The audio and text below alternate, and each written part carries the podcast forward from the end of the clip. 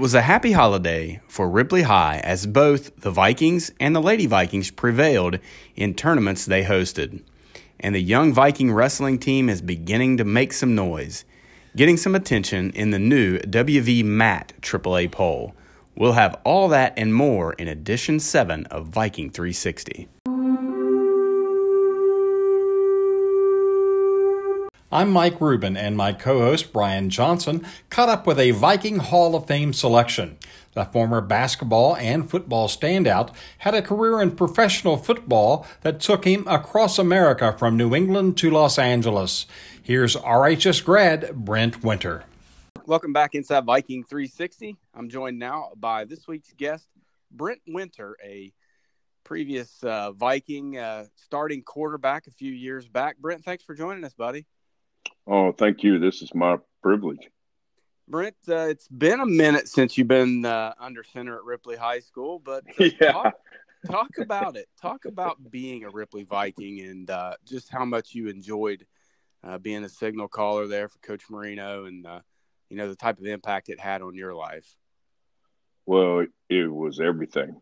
for me, it was everything I dreamed about as a kid, growing up the son of a football coach with my dad and uh, getting a chance to play at Ripley High School was a dream come true for me, and probably really the only place I really effectively played.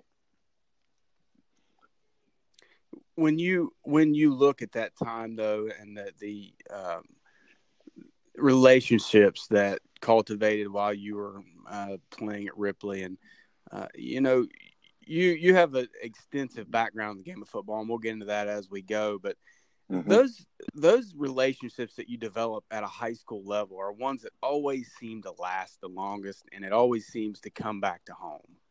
Oh yeah, yeah. Uh, I, I tell you, the greatest thing about for me that helped me in my career later on, everything I did in the game of football, I owe to Ripley uh, and and the football program that I was in. Because growing up the son of a football coach, what was great about playing at Ripley is I got to learn there's a lot of different coaching styles. There's a lot of different viewpoints of how you look at the game of football and trying to understand how Frank Marino looked at it. A big help for me was Jim Frazier, our defensive coordinator. Um, Coach Frazier, and I believe his son Jimmy, two of the best minds I've ever been around in football. And by looking at the way they look at the game of the football, explained to me there's a lot of different ways to look at football outside of the way my father looks at it. And that helped me in my career because working for a lot of different types of head coaches, you understand that there's a lot of different ways you can do things successfully. You just got to be able to teach what you believe.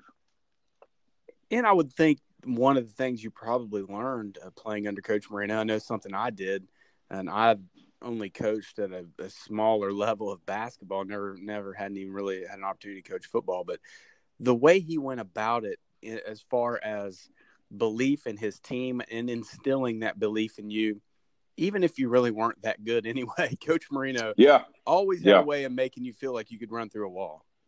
Yeah, yeah, I, I, I believe my father's the smartest football coach I've ever been around. I believe that Coach Frazier, Coach Dean, Coach Wallen, all those guys helped me develop a wide range of how to teach the X's and O's, the, the being the teacher of the sport but one thing I'll never forget, and I've done that ever since then in my coaching career, was Coach Marino had this knack of making you believe that you could do things that maybe physically you couldn't. And that's a gift to get human beings to believe they can do things they're not really supposed to be able to do. And uh, and I'll never forget that. It, he was the most I don't know how to I, I guess he was the best that I ever worked with at building egos.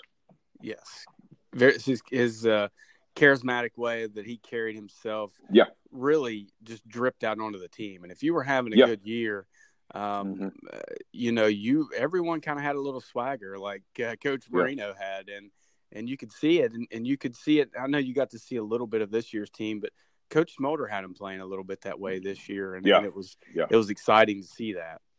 Yeah, yeah, and, and and I think you you hit the nail on the head, Brian. Is one of the best things coach did too was he was an excellent in-game adjustment maker mm-hmm. and and i didn't realize i always thought before playing quarterback for him that I always thought football was about the preparation. And it is to a large extent. I'm a big fan of Nick Saban's philosophy. Preparation's everything and how you prepare. But I also learned you have to be able to adjust in the game. And Coach Marino did a good job of that, I thought. Oh, no question. I, it it always seemed really simplistic what he was doing, but there's some genius in the simplicity of what he was yeah. doing. He wasn't yeah. making it too difficult uh, for a group of high schoolers to go out and and operate, but he always seemed to make the right play at the right time, yeah. the right adjustment at the right time. And you talk about those coaches, Coach Wallen, Coach Frazier, Coach Dean. Mm-hmm. Um, yeah, you know there was a, a group of those guys, Coach Reed, obviously that yeah, were, he was my freshman coach, and he was an excellent football coach. Yeah, incredible group. Now, Brent, this yeah. year you were elected into the Viking Football Hall of Fame. Talk about that. What did that mean to you personally? Uh, it's the biggest accomplishment I've ever had, um, and I, I, believe that. I mean, I was talking to a couple friends. Matter of fact, I'll give you an example of how important it is to me. Um, I spent time in April down with the Dallas Cowboys. A friend of mine is the general manager there, Will McClay studying film, taking tours, looking at their facility. Uh, this past weekend, I just flew out. A friend of mine's the president of the Los Angeles Rams, and well, I, I spent some time with him before the game with the Eagles this week and looked at what they're doing and got a tour of the new stadium they're building, all that stuff. So, spent last spring down at TCU with a kid, uh, uh, Sonny Cumbie, which is the offense coordinator at TCU, uh, watching his practices for a couple days. And I tell you all those things because if you were to ask me today, what's the most impressive thing that happened to you this year? I would say being elected into uh, Ripley High School's Football Hall of Fame. You know, I understand that. I was elected in a few years back, and mm-hmm. um, I'm right there with you. Um, to me, it's one of the single greatest honors that I've uh, been able to uh, uh be given um, in mm-hmm uh, in my athletic career. And, uh, you know, people may scoff at that and say, oh, that's crazy. And think about all the things that you did. And we're going to talk about that here in just a few minutes. But when it comes from the people that you grew up with and the people that uh, mean so much to you in the community, there is another level of, of uh, importance in my life. And I'm sure that's probably how you feel as well. I, I can tell you every bit of my coaching experience – I once sat down. it's funny you ask these questions, Brian, because I've had a lot of interviews and a lot of reporters asking questions, and uh, you do a good job of it. Uh, but it, because I once sat down for four hours in in uh, John Wooden's family room and wow. talked to him about coaching and what you coach about. And after about 30 minutes with him, he said, Brent, I can tell a lot about you uh, in the fact that a lot of your coaching, your philosophy, and how you are as a person has to do with your father and your hometown of Ripley. And oh, wow. I laughed. I kind of looked at him. I said, "Why?" He said, "Because you mentioned those two things a lot in the last forty-five minutes that we've been talking." And I, I thought to myself, yeah, I guess. Uh, and I told him, I said, "Coach, I got to be honest with you. Uh, it's it's everything in me is sure. those two elements, and I can I can take pinpoints. I used to use analogies. Rick Hatcher, Dave Fisher, Dean Parsons, mm-hmm. Donnie Rhodes, uh, Donnie Rahill, all those guys. I would make though their stories have been told all over this country uh, about. You remind me of this person that did this and coaches them. And, and I used to tell, tell Jimmy all the time. Everybody in the entire coaching world at college, pro, and some high school levels in other states know who uh, Pidge And I used to talk about how how Jimmy did this or how Dean did this or Bobby Bostic. Hey, listen, this guy used to do this on the defensive end side. And and all those guys and and Mark Blankenship, Pitbull, and those guys up front. Yeah. And uh, and I, Donnie Rhodes. I still tell a story about Donnie Rhodes when I got my nose busted. Donnie almost passed out because it looked so ugly. and uh, I knew if it shook him, it took a lot to shook him. So if it shook him, I knew I was hurt pretty bad. But it, it, everybody around the, in my entire career, all over the whole country, knows that I'm from Ripley and that I'm from West Virginia and that football was everything to us. Um, and, and, that pr- you just can't help pride, it. that's a pride, coach. That uh, oh yeah, you know anybody that's strapped yeah. on that blue and white. I had a chance to talk to the players prior to this season, and I talked a little bit to them about that. And you're not just playing for you and your teammates; you're playing for generations of guys who have worn that that uh, blue and white for the Vikings. Yeah, yeah. You know, my grandfather, um, that leather helmet that used to be in the, the, the, trophy center in 1936. My grandfather was a tackle on that, wow. and then my father played uh, in the 60s and was a Division One scholarship player at Marshall, coming out of Ripley, which we don't have a ton of. So you're right. The tradition goes deep, deep, deep into all the people that live in that area. And I try to explain to people outside of where we grew up. We, we, we grew up in a real lucky area. Yes. I, like I said, I've lived in every part of this country, and I can't tell you what a blessing it was to grow up in Ripley in that time frame, and and then to see how the traditions had been carried on and stuff. Yeah, that that's one thing they'll tell you. I'm pig-headed. I, I make it very clear to everybody I'm from the hills. Nothing wrong yeah. with that, Coach. Not at talk, all. Let's talk about your mom and dad. I've known them since I was a child, little guy toddler. Yep. Talk about them, mm-hmm. how important they are to you, and, and the impact. You've, as you mentioned a moment ago, you've talked a lot about your dad and, and what a great football coach he was. Tell everyone what uh-huh. a great father he was. I, I know oh, uh, just from knowing you for a lot of years, yeah, but your mom and dad have been very important in your life. Well, he's my hero. So my father, and he gets mad all the time when I talk about it. He's the most modest human being I've ever been around in my life. Uh, to him, he's not worth a dime, but um, I've made it very clear. And again, I'll tell you an interesting story. When I was sitting with John Wooden, is um, after we finished that discussion, he said, "Brent, you know, I had the exact same relationship with my father as you do. My father was my hero." And he said, We shared this poem together. And he gave me a copy of that poem and wrote it and signed it to dad to wow. send back to him. And um, one time I was at the Cleveland Browns and I was in the, the general manager's office with Carmen Policy. Uh, Carmen Policy calls dad because I tell him that dad hasn't seen a Cleveland Browns game. He's been a fan since the 50s. So everywhere I've been, wow. my parents have been there with me. And I and I got to be honest with you again, being people from Ripley, and it always comes back to Ripley and the type of people that are in that community is there's an uncanny ability that everybody in that community has to teach their children how not to be afraid to fail. Yeah. And and by getting that instilled in, you were able to do what you do, what your brother Mark did.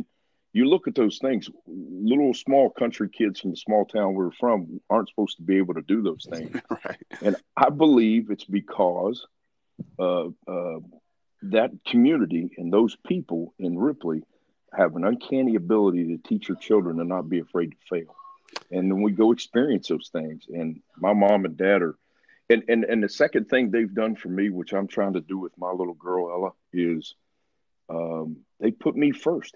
They sure. always put me first, and that's hard to do. And now that I'm adult, I see how how how easy it is to be selfish. Yep. And and I know your folks the exact same way. Knew them a long time, and they always put their children first. So I, I believe I truly say, and I've said this to reporters in Boise, Idaho. I believe I grew up in the greatest town in, in the United States. Coach, talk about that. I know you. This would be a, a four-hour podcast if we talked about everywhere you went, but highlight yeah. some of the places you've been and, and where the great sport of football has taken you. Oh man, it's I can't. You know, I've done stuff from stood in a position drill with Bill Belichick and Bill Parcells while they were coaching to taking a ride on the Goodyear blimp. um, I mean, I, I, spent 24 hours on an aircraft carrier where I was actually flown out to the aircraft carrier and landed on it. I'm not going to tell you what happened there because that was a little embarrassing. And I, have been catapulted off of it uh, oh, wow. to come back. So it, it's literally from everything. I, I, but I also have a great story to tell about my naive uh, experiences. Like the first time I flew, I think I was 28 years old. Yeah. Um, it was a uh, flight when I was coaching with the Madison Square Garden team in New England. And um, thank God my mom and dad came to that game because I overslept. We had a 5 a.m. wake up call. And dad came up and banged on the door, said, Hey, I didn't see you in the lobby with the rest of the team. I said, Wow, I got I got fined uh, on my very first road trip in pro wow. football, so that was yeah. awesome. Wow. uh, I've lived in uh, so it all started when Jimmy and I were going to do the exact same thing. We were going to go to college and uh, try to play college football. If we couldn't, which he did actually play, I didn't. I sat on the bench, but man, what great seats! I just got to sit right there, record all the plays and sure. stuff, and I, that's where the coaching all started for me. I was like, "Oh man, I don't think that play's going to work." And then right. I realized, I realized I didn't know any better than they did. But the sure. um, started doing that at Fairmont, was coaching, and then Coach Elliott, my offensive coordinator at Fairmont State, I was going to get my master's in uh, industrial labor relations, and I was going to come back to Ripley and uh, settle there and spend the rest of my time. But Coach Elliott said, "Hey, really could use your help down at Fairmont State in spring ball. If you could come down and coach spring ball for us." So I did that, and I was thrown right into special teams coordinator as my first year of coaching in college. So that was an adjustment. Wow. About the only special teams I'd ever done was hold for your brother, and and he still he still had to coach me on all that. So I didn't know much about it at all. You know that. You yeah. saw how much I knew about kicking. So uh, started there. Met a guy named Ed Hotchkiss. He was an intern guy the exact same time I was, and the next thing I know, I started coaching in Maryland, and I was coaching uh, uh, high school ball in Virginia. And he got into this pro arena league thing in New York, so I went up there and coached with him in the summer and the guy I was coaching with hired me on full time. So I was at Madison Square Garden for New York. We left, took over an expansion team in Chicago, uh, spent some time there. And then uh, my friend that got me into the league, he got the head coaching job in LA. So I went with him there. Uh, and then after LA, I got the head coaching job in Boise, Idaho for the Arena League. And uh, spent a year doing that. And then uh, little girl came along, and I said, "Oh, I may have to grow up and get a uh, get a grown up job here." and so I used that. I went back to high school and used that to get out here to Raleigh, to where now I'm working in software. So, I mean, buddy, I like you said, I've had every experience possible. I've been in NFL meetings, been in draft days, been in uh, locker rooms, talking with coaches, in their drills, doing that stuff, all the way down to high school. And I got to be honest with you, um, I think when you look nationwide, some of the best coaches in the country are high school coaches. I don't think there's any doubt about it. And there's a lot of yeah. good coaches from the state of West Virginia. I mean, just oh, look at it's awesome. look at the uh, Division One level. Nick Saban, yeah. uh, Jimbo yep, Fisher. Yep. Uh, that was did... so close too. That's a funny story about that too. I didn't know Nick Saban at the time. Nick Saban was at Kent State, and uh, I was just kind of getting started, you know, coaching and doing all that stuff.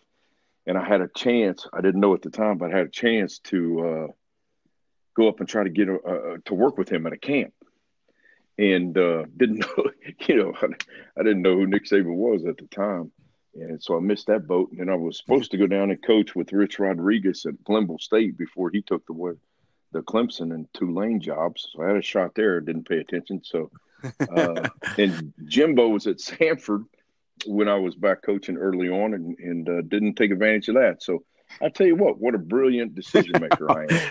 well, you had a great career, uh, coach, yeah. and I don't think you have anything to to have any uh, complaints or any you know doubt in no. your mind. I mean, you did great yeah. things, and like you said, you've carried on that. Uh, Ripley mantra wherever you went, and from all of us here at, in the community, we certainly appreciate that. I mean, that's yeah. Uh, this, is, as you know, this is an important place. It is to me. It is to you, oh, and, and to a lot of people. It always will. And um, uh, again, the people. You know, I, I I told Mike Rubin this the other day. His story, uh, my freshman year in basketball with Coach with Rubin on the bus. I've told that to people in um, uh, in Was- Washington State. I said so they. If you get, if people recognize your name, uh, know that it was a positive story. It was definitely a positive story. Well, there's and, not. Uh, there's really not many uh, things you can say about Mike Rubin that aren't positive, Brent. yeah, exactly. And he obviously exactly. Uh, my co-host on here and my yeah. right hand guy, and uh, he's one of my dear friends, and uh, he's certainly. Uh, we're lucky to have him. We're very lucky to have him. Yeah, and you guys too, Brian. You and Mark have done a great job too of keeping Ripley's football relevant. And I'm going to tell you, from an outsider looking in, that's not easy to do Um, and I want to thank you guys for doing that because guys like yourself doing this continues the community of football that we have in Ripley. And that's that's not that's a thankless job.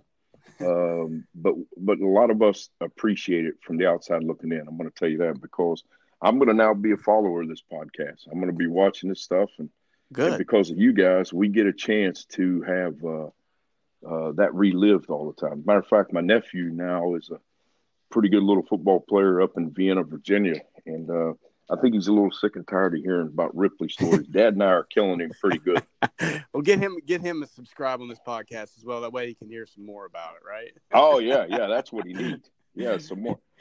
Coach, I certainly appreciate you taking the time, and again, appreciate what you uh, do for us outside of, of Ripley, and then come back and visit us again. It was great seeing you this year during the season, and we hope to see you again real soon. Yeah, yeah, I really, really like what Coach Smolder's doing for the program. I think the guy's a heck of a football coach and um, I'm going to do what I can to try to help you guys because it's rare when you get a guy like him um, to lead your program, and I want to make sure he gets all the help he can get because uh, they had a good year this year. But more importantly than that, he's doing a great job raising good young men. You know, I thought Jimmy did a great job of that. Is winning games and stuff's important, but having a person that develops good young men is is really a hard person to find, and it's, and it's a gift. And I think Smolder does a great job of that. I really do. I couldn't agree more, Coach. I couldn't agree more.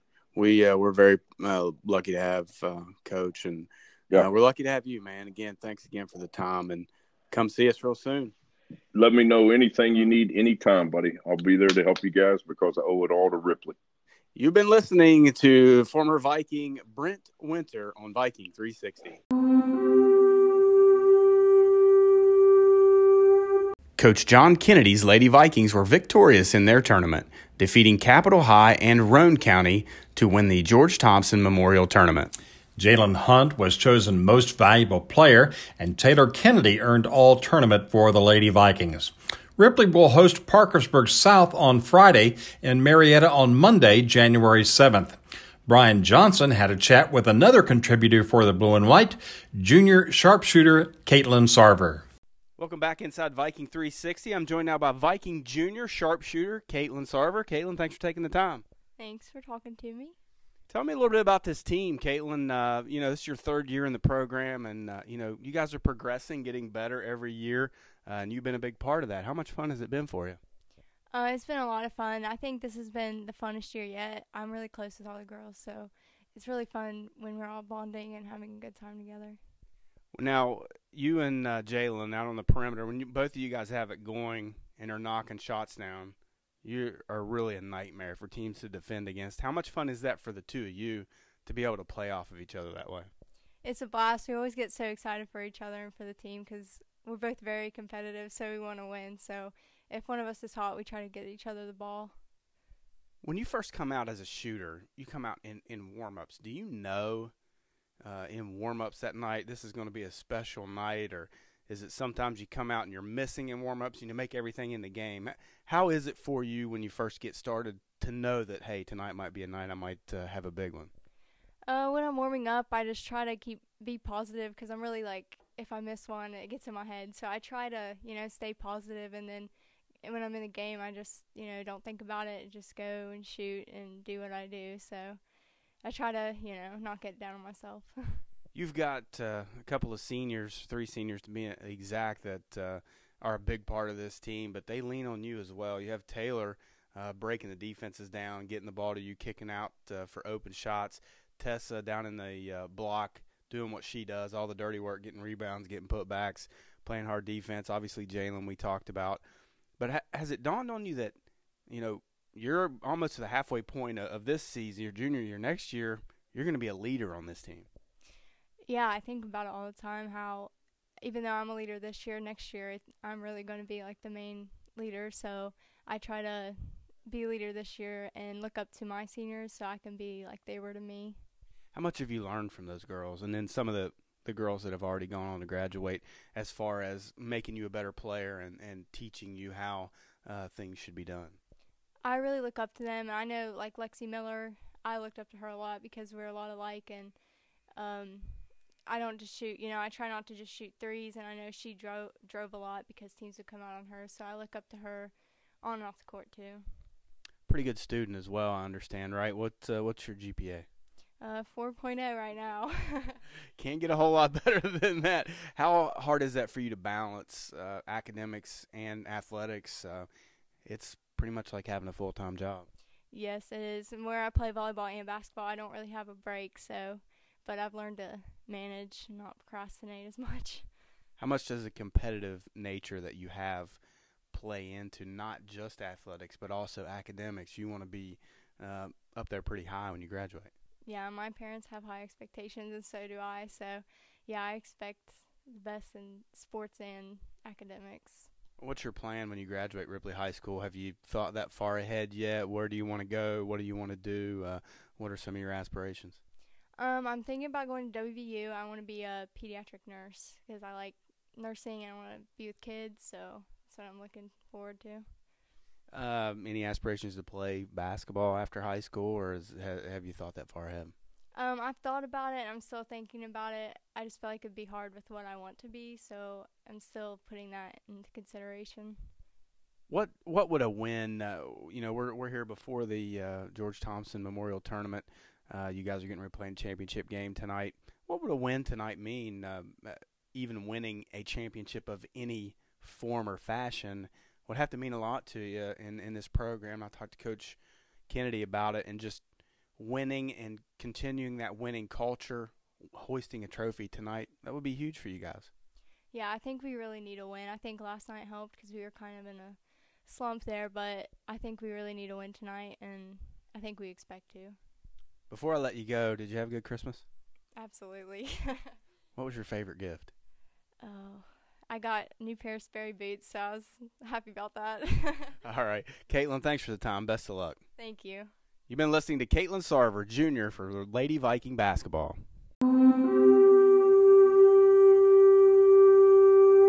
Ripley's wrestling team had a 4 and 4 record in the rugged Wheeling Park duels, getting wins over Morgantown, Weir, and Brooke along the way. For the first time this season, Coach Matt Smith's Vikings are receiving votes in the statewide poll. On Saturday afternoon, the Viking wrestlers will be hosting number 2 Parkersburg, number 5 University, and Spring Valley. A team assisted by one of Ripley's all-time greats on the mat, Mike Rubin caught up with Adam Beechek. He represents the epitome of student athlete. As a student, he ranked among the leaders in Ripley High's class of 2012. He attended Harvard University and is now a medical student at Marshall University. As an athlete, he was a four time state champion in his chosen sport of wrestling. And we welcome to Viking 360 Adam Beechek. Thank you, Adam. Yeah, no problem. Thank you.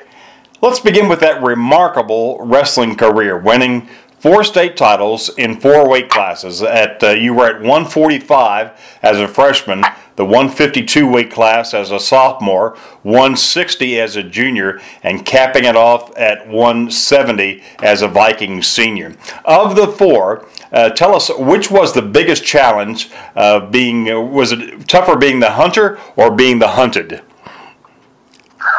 Um all of them stick out to me as having uh, different challenges to them. Um, the the first one, my freshman year at 145, I think was um, the hardest because I, it was proving to myself that I could win states. Um, as, as freshman year sort of went on, the the goal was to be a four timer.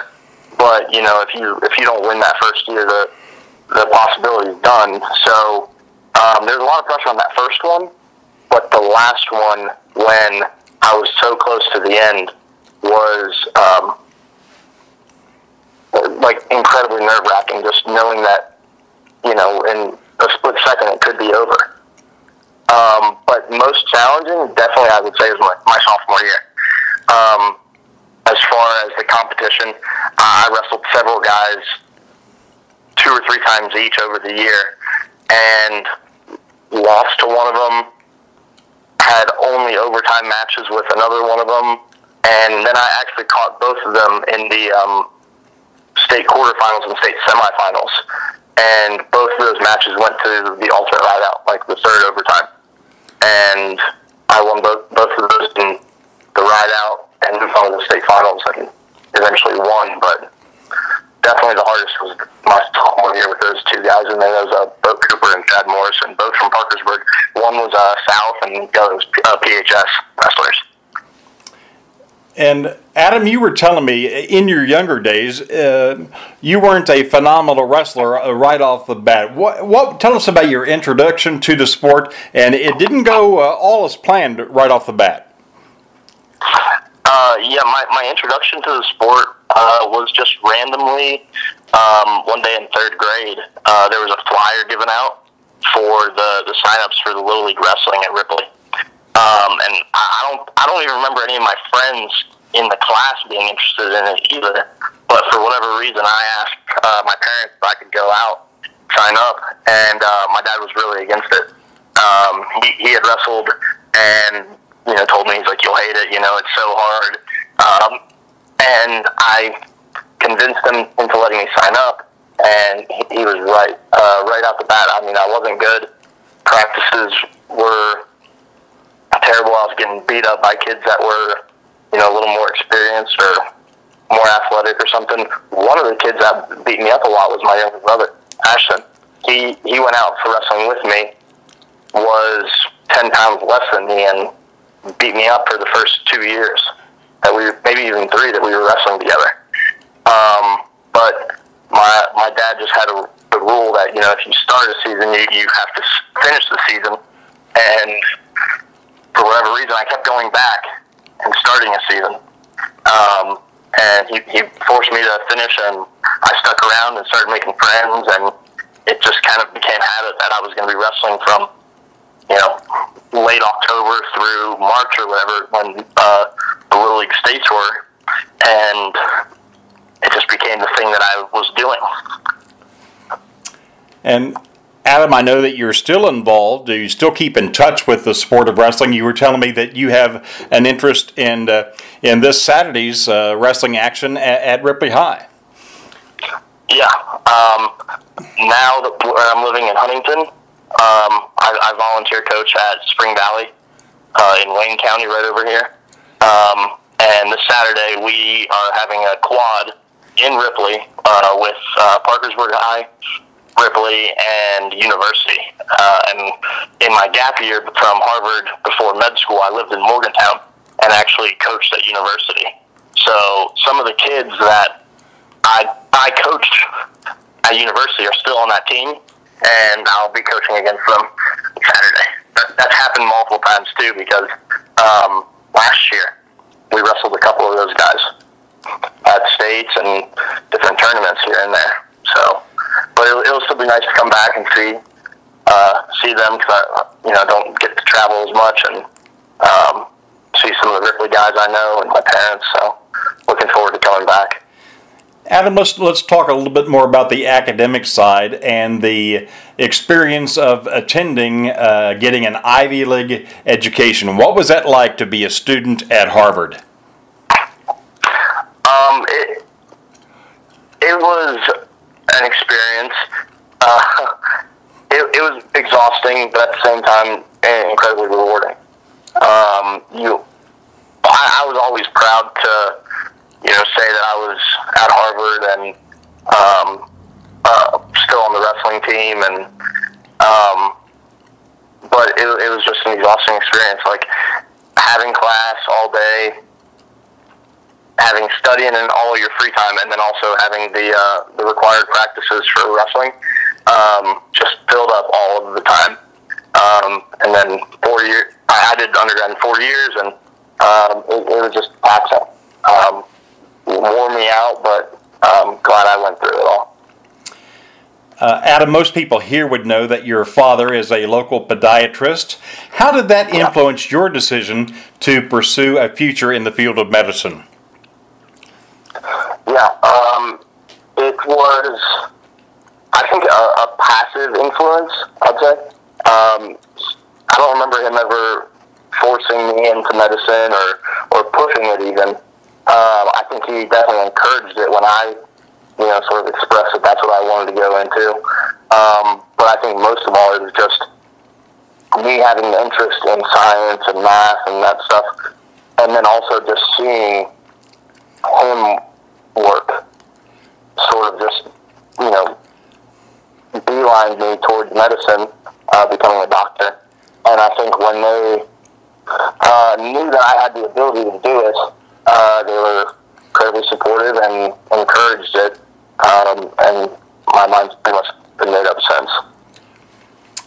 Folks, uh, Adam, we'd like to thank you. Our thanks uh, to Adam Bichek for being with us on Viking, six, uh, Viking 360. And Adam, uh, have a happy new year.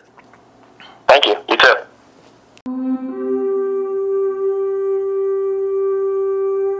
The Vikings of Coach Luke Parsons posted victories over Point Pleasant and Calvary Baptist Academy to capture Viking holiday hoops. Isaac Putnam was selected tournament MVP, and junior Jacob Fouty earned all tournament. More recently, Ripley dropped a six point decision at Parkersburg. They returned to action Saturday at Riverside. This former Viking basketball player is the voice of one of Ohio's top high school programs. Mike Rubin spoke with Jason Filial, the voice of the Ironton Tigers. He has basically made a career in the sports world, and yet he is not a coach, nor is he a professional athlete. He is none other than Ripley High graduate of 1989, Jason Filial. Jason played on the basketball and tennis teams as a Viking, and now I welcome Jason to Viking 360. Rube, it's great to be here. Uh, thank you so much for having me on. I, I listen to your all's uh, podcast. You and Brian do a great job with that, and it's great to finally talk to you guys. Great. Well, Jason has the distinction uh, being the radio voice of one of the most successful high school athletic programs in the state of Ohio, the Ironton Tigers. Tell us, Jason, uh, when did you get started and how did you get connected with the Tiger Sports Program? Well, it started. I was working in a radio station in Huntington on uh, WVHU AM, and we would do a high school game of the week with uh, area teams, and and I was doing some color, and I was doing some play-by-play. Uh, the guy that had done the Ironton games for a long time took another job as a general manager at a radio station somewhere else, and they asked me if I would like to go ahead and step in and fill his shoes. And they were pretty big shoes to fill because he's been there for a long time. And uh, that was back in 1997, 1998. So I have uh, I've been there ever since, and uh, it's just been a blast covering that. I guess that um, one of the most distinctive things about Ironton football is historic Tank Stadium, and it dates back to the early days of the National Football League. Tell us about that history. Yeah, uh, you had semi-pro football teams back in the in the 20s, and Ironton had a team. They were known as the Ironton Tanks, and they had games played at this stadium, which is now Tanks Memorial Stadium. And this thing was built uh, in back in the early 20s. They had their first game on Thanksgiving Day in 1923, uh, and you had some big-time uh, professional football players coming in and playing on that field. But again, it was a semi-pro football team. Um, the, the big rival was the Portsmouth Spartans, just down the river. And uh, historically, in the state of Ohio, Ironton and Portsmouth have been one of the longest-running high school football rivalries in the Buckeye State. It goes back to 1902. They have played uh, well over 110 times, and uh, it, it dates back even to the semi-pro days.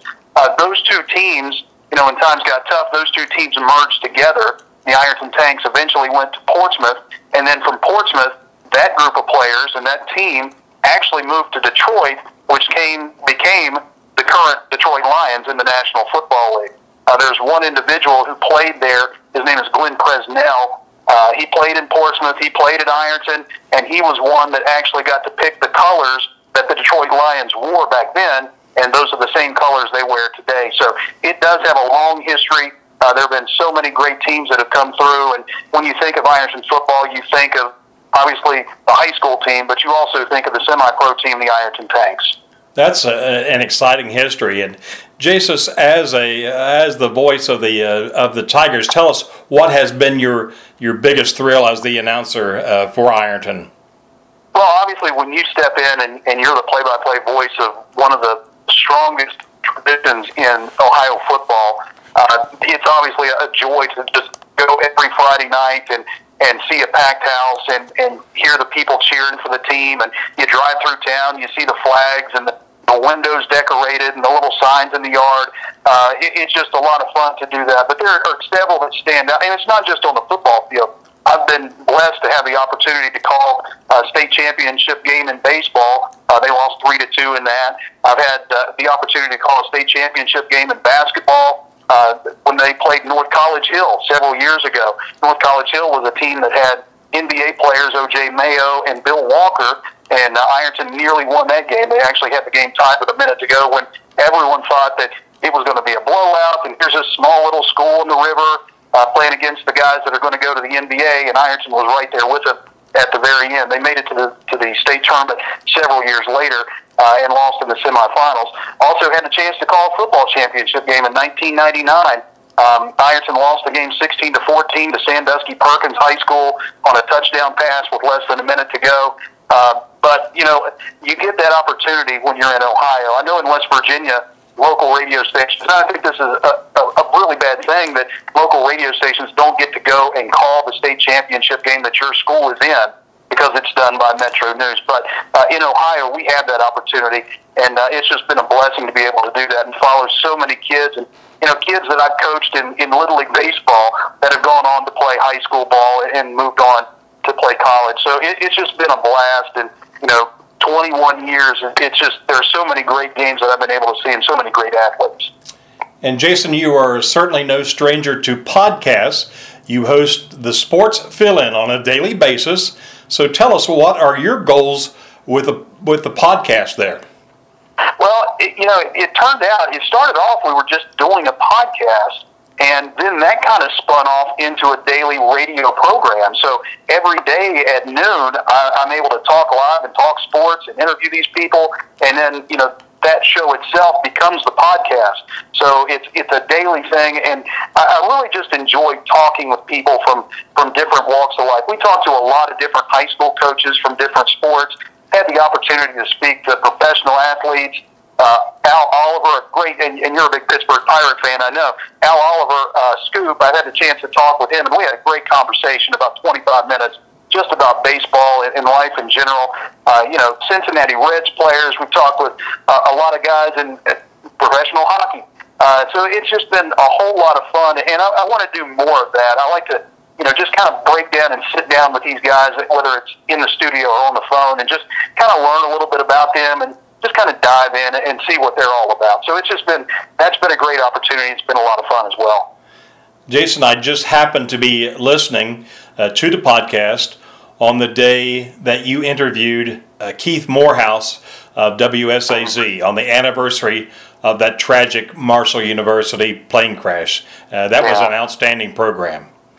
Well, I appreciate that. Yeah, Keith is always great. Of course, he is so tied into that. You know, his father, Gene Morehouse, who was the voice of the herd and uh, worked with Marshall. He, he lost his father on that plane crash, and everybody knows the story.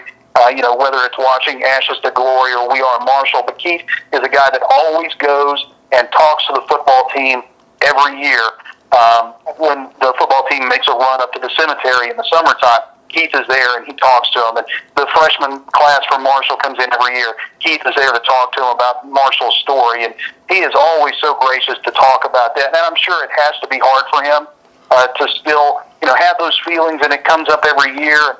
But he is he's so good to just sit down and talk about it because his story is very special, as is the Marshall story. And Jason, if some of our listeners would like to catch your podcast, The Sports Philin, how do they go about doing that?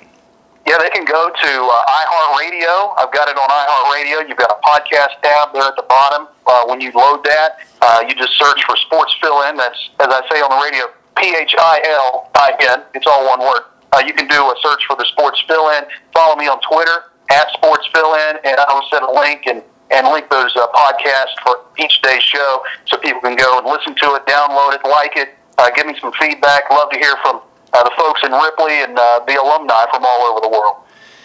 Now, after attending uh, Ripley High School, Jason went on to Marshall University and he ran the digital scoreboard in the uh, Henderson Center for Thundering Herd basketball. I know that he's also played the music uh, for Thundering Herd uh, football at Joan C. Edwards Stadium, and he's even dabbled in the world of professional wrestling. It seems like you've always been involved with the world of sports. Yeah, sports has just been, uh, you know, my life ever since I was a kid. You know, playing t-ball for Ripley Garage uh, down at Ripley Little League and played in the Ripley Midget Football League and basketball. It's always been a part of my life. So, and, and different sports, you know, you mentioned professional wrestling. We had a television show back in the early 2000s. Uh, I was able to do play-by-play for that. I've even been in uh, professional boxing, not in the ring, mind you, but uh, just, just calling the action on the sidelines. And that's a funny story in itself because another Ripley grad and broadcaster, Mark Martin, was asked to do this, and uh, he couldn't, so he recommended me, and and there I got the job, and, and we had a blast with that. So yeah, sports has been a really key, a really key thing in my life, and you know I have had fun with it, love being around it. I wasn't the greatest athlete in the world, but I can always uh, be there to, you know, right there in the middle of the action, calling it and describing it for people back home. And it has to be exciting for you now that your two boys are at the age where they're both getting involved in sports as well. They are. Uh, both of my kids love baseball. They're playing basketball. Uh, they're just all about. It. My youngest is playing soccer, and uh, I'm able to coach again.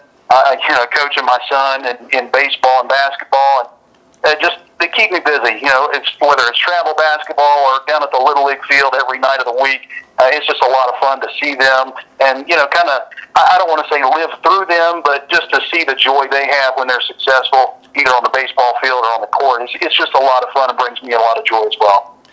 Jason, it's good to hear from you as always, and we thank you for joining us on Viking 360. Rube, it was a pleasure. Thank you so much. Uh, look forward to uh, hearing your show uh, each week. I love it. Keep up the great work and go Vikes.